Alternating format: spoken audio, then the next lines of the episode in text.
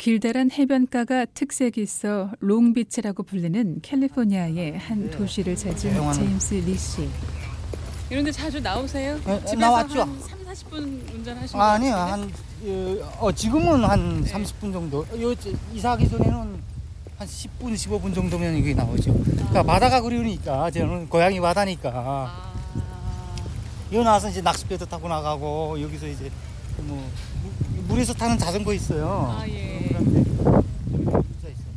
미국 정착 초기 한 대학에서 북한 관련 강연을 하며 알게 된 한인 교수와 함께 뷰가 좋잖아요. 배를 타고 고기잡이를 하러 나갔던 곳입니다. 선착장에서 이렇게 내렸어요. 내렸는데 광어가 걸려 광어가. 어, 근데 야, 이 미국은 이제 사이즈가 안 맞으면 바로 놔줘야 되잖아요. 네. 근데 사이즈가 0.1인치가 더 커진 큰 거예요. 그래서 그게 나가기도 전에 광어를 잡은 적이 있어요. 그래서 첫 인상에. 네, 해도 먹었죠. 근데 광어 잡히는 일이 없대요. 여기는요. 나가야 잡히면 잡히지만 음, 추억이네요. 아, 추억이죠. 미국에 처음 와서 낚시할 때그 지금은 추억이 돼버린 10년 전 이야기를 하던 제임스 씨.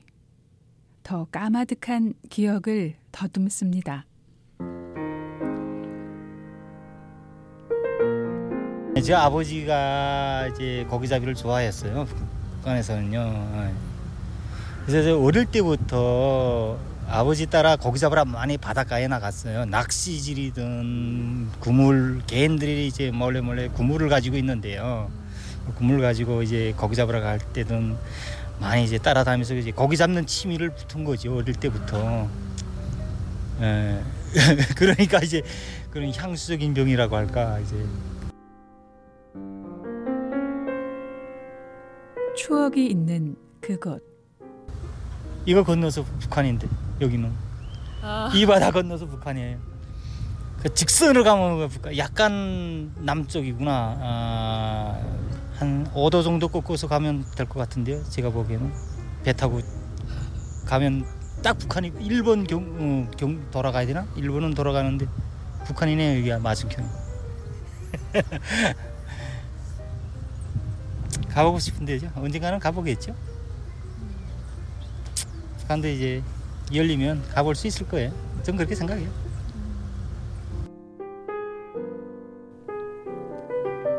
그리고 사랑하는 내 가족이 잠들어 있는 곳.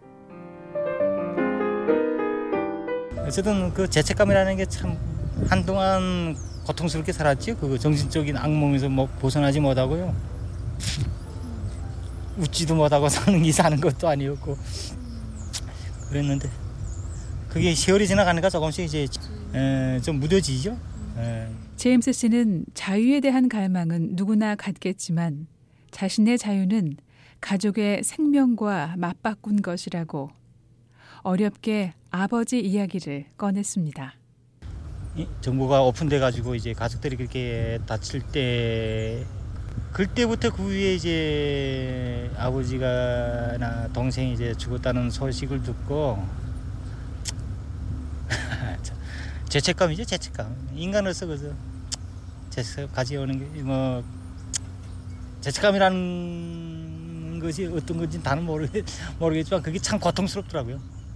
어, 남도 아닌 가족에게 이제 에, 그 죄를 지었다라는 내가 지, 사실 내가 그렇게 도망쳐 갔다고 우리 뭐 가족이 다쳐야 될 이유는 사실 없다고 생각하는데 그 체제가 그런 체제다나니까 아버지와 동생이 수용소에서 사망하고 겨우 연락이 닿은 어머니께 드린 첫 마디.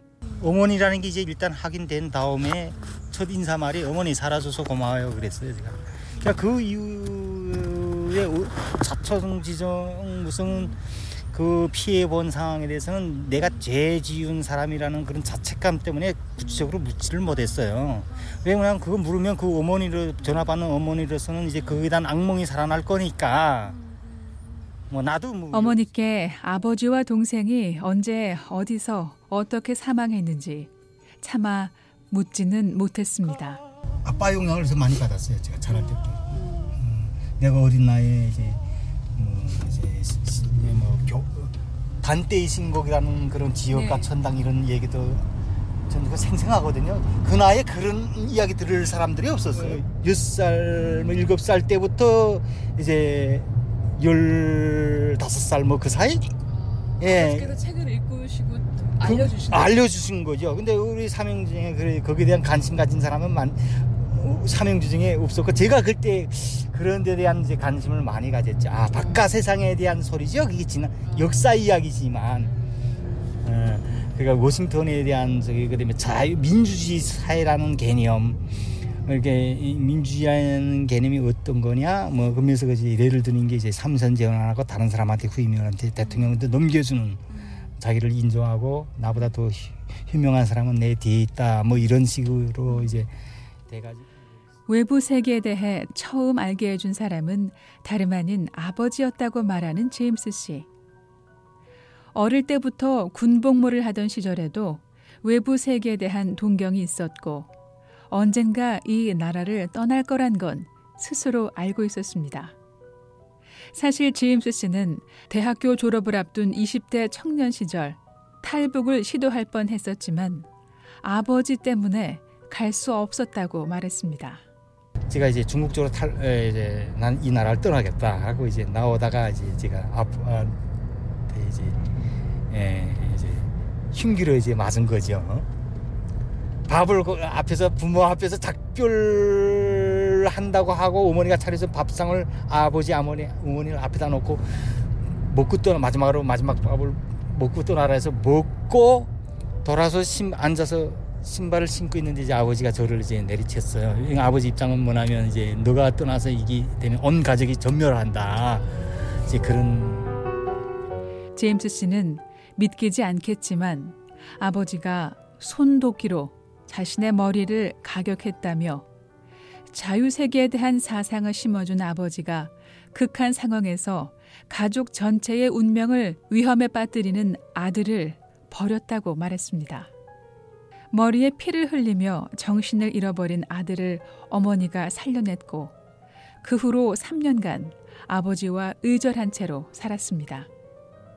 화해를 하고 난 후에도 아버지는 자신의 선택을 후회한 적이 없었다고 제임스 씨는 말했습니다. 제임스 씨는 이념 때문에 벌어진 있어서는 안 될 일이 이상한 나라에선 가능하다고 말했습니다. 결국 제임스 씨는 대학 시절에 아버지로 인해 좌절됐었던 탈북을 나이 40이 넘고 가족을 꾸린 후 이루게 됐지만 그 대가는 차라리 아버지 손에 죽었어야 하지 않을까 싶을 만큼 고통스러운 것이었습니다. 가족에 대한 죄책감은 평생 씻을 수 없지만 그래도 어머니의 생존은 제임스 씨에게 무엇과 바꿀 수 없는 위로였습니다. 제임스 씨는 어머니와 했던 전화 통화 내용을 들려줬습니다. 할머니 예, 예, 보고 싶어요. 할머니 보고 싶어요. 이성이에요. 어디 있냐, 지성아? 네. 하고 아버지 엄마만 해줄까요? 아버지 엄마만 해줄까요? 엄마 말잘 들어야잖아 아버지. 네. 할머니 꼭 오래 살아계세요. 응. 할머니 꼭 오래 살아요. 네. 아버지만 해주면 돼요. 울면서 네, 여보세요 할머니. 이랬어? 여보세요 할머니. 너 어딨냐?